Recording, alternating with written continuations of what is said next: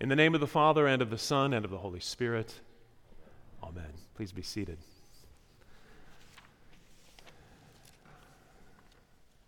Well, what I'd like you to do for starters this morning is to think of one word, one word that you would use to describe your family. Can be your, you know, family right now, maybe your family of origin, maybe your future family as you're thinking ahead a little bit. So just like one word that you would use to describe your family. Okay, got it in mind? How many of you chose the word holy? yeah, right. Nervous laughter, like, uh, no. Because, first of all, you know, we would never be so, you know, pretentious to say, oh, I have a holy family, right? But also perhaps because uh, we don't really understand the word holy. We have our own uh, idea of holiness. We think it's our idea of perfection, that you know, everyone is just so well behaved and everybody is polite. No one ever disagrees. We're just happy and smiling all the time. We have a holy family. But see, your family is holy when Jesus is at the center of your family. And that's why we call Joseph and Mary and Jesus the Holy Family, not because of Joseph and Mary, but because of Jesus. Because he, the Holy Son of God, lived in their family, in their very home. And so he does with you. Even if you live by yourself, Jesus, the Holy Son of God, lives with you. He lives in your home, He lives in your daily life. But of course, he cannot be then relegated to sort of a knickknack up on the shelf, right? Oh, welcome to our, house. Let me show you around. Over here, we have our living room and our family room and kitchen, and there's my man cave back over there. And then over here on the shelf, there's Jesus. Oh, of course not. He has to permeate all of our family life, awake and asleep, at home and away. The good news is this see, He is already there in your midst. We just simply must become more aware of Him. What I love from our Colossians reading is that Paul says, Let the word of Christ dwell among you richly. The word dwell there in Greek is literally, let him be in-housed among you richly. So let the word of Christ, let Jesus be in the house. So think of your house, your family like a house just for a moment. Do you let Jesus into every room of your house? Into every aspect of your family life? Or are there certain places where the door is shut? And we don't want to let him in there. That's a mess. Or I don't want to let him in there. I don't want him to see what's going on. Do you let him into every room? And do you let him decorate every room with his way of life? I'd invite you to go back after today and read again Colossians chapter 3. Pick it up with verse 12, read through the whole thing, maybe talk about it together as a family if you can. Is this what your house looks like? And if not, maybe talk about what needs to change. Think of these words heartfelt compassion, kindness, humility, gentleness, patience, bearing with one another forgiving each other, loving each other, at peace with one another, grateful, thankful. But ultimately, the word holy means to be set apart for God's purposes, which means that your family is not really about you or even about the family itself. Now, this is going to sound strange maybe at first, but we can actually idolize the family make the family an end to itself. And here's what I mean by that. Oh, we can be really dedicated to our families. We spend lots of time together and we work hard so that everybody in the family has what they need and they're loved and they're respected. Oh, and we think we're great parents because we're driving our kids all over the place to all kinds of activities because we want to give them all kinds of opportunities. And maybe we even live very happy, well adjusted. We are a loving family. That's all good. But something's off. Because we actually love our family more than we love God.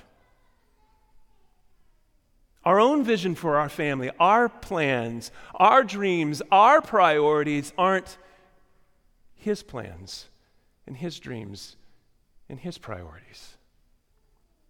We aren't directing our family towards His purposes. The whole point of our human families is to bring each and every person in that family to the Lord, and then to discern and to prepare and to support each person's and the whole family unit's mission. Our mission for God, which can be painful. Just ask Hannah from our Old Testament reading. For years, she struggled with infertility and she begged God for a son. And finally, God gives her her son Samuel, but then she gives him back to the Lord as she promised that she would do. She took her, I don't know what, like preschool age son, and she left him at the house of the Lord. Can you imagine that? Mothers, which of you would do that? Fathers, any of us. But she knew that the son God gave her was not hers to keep. Samuel belonged to the Lord, he was holy. And Samuel then foreshadows Jesus in the same house of the Lord as we go to the gospel reading. Of course, this time Mary and Joseph don't intentionally leave him behind. Any parent here can connect with the panic and the horror and the worst case scenarios that would be running through your mind as you're running through the streets of Jerusalem, Jerusalem frantically searching for your 12 year old son. And when you find him, say, Son, why did you do this to us? Your father and I have been searching for you with great anxiety. And Jesus simply says, Why were you looking for me? Didn't you know I had to be in my father's house? Or more literally, that can be translated Didn't you know I had to be in the things of my Father, doing my Father's business, His will, His mission? Those three days, then, where Jesus was missing in Jerusalem at Passover, of course, foreshadow the next time Jesus goes missing at Passover. And now it's Holy Week. And he's gone once again for three days three days in death until his resurrection. But think of those three days and the panic and the horror and the loss, this time for his mother. But Jesus is holy. And he is set apart for the Father's mission. He is there to save us, to make us his holy, chosen, dearly loved ones, to make us into his family. And in Luke's gospel, Jesus then finishes that mission of God by praying from the cross, Father, into your hands I commit my spirit. As he breathes his last, Jesus takes everything and entrusts it, entrusts it to the Father for his purposes, even his very last breath which is then the cue for us and for every one of our own families to commit everything to the Father, everything set aside for His purposes. Nobody in my family, my wife, my children, my soon to be son in law, my parents, my brother and his family, my in laws, none of them are actually mine. They're His. And he gives them to me so that I can take them and give them back to him. And with my family's help, then I learn to give myself back to him.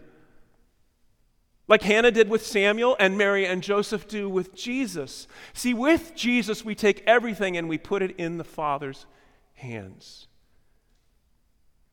So maybe it's that kid who keeps you up late at night with all kinds of worry and anxiety Maybe they're not headed in the right direction. You know what? Put them in the Father's hands. Here, Father, here's your kid. Boom. or maybe, like me, you worry about the world my kids are growing up in or my grandkids that someday. No, put it in the Father's hands. Because in the family, we teach and we encourage and we support each other, knowing that our lives are not our own. It's not about our personal successes or pleasures. We are to be dedicated to His purposes, holy. We have to put our entire lives in the Father's hands. Now, on the one hand, that's painful and it's scary because it requires great sacrifice. Just, just ask Hannah or Mary and Joseph. It's never going to be safe. God's ways are not safe. But on the other hand, putting things in the Father's hands, it brings great peace, doesn't it? And confidence. Because you see, Jesus lives with your family. And he takes you and he puts you into the Father's hands. So let him do that. I want to give you a moment right now to take your family. The family maybe that's sitting with you, or maybe the family that is, you came from, or the family you're thinking about for the future. Take that family and put it into the Father's hands right now in prayer. Rededicate your, your family this morning to the Father. Set aside for His purposes. Do it, and you have a holy family.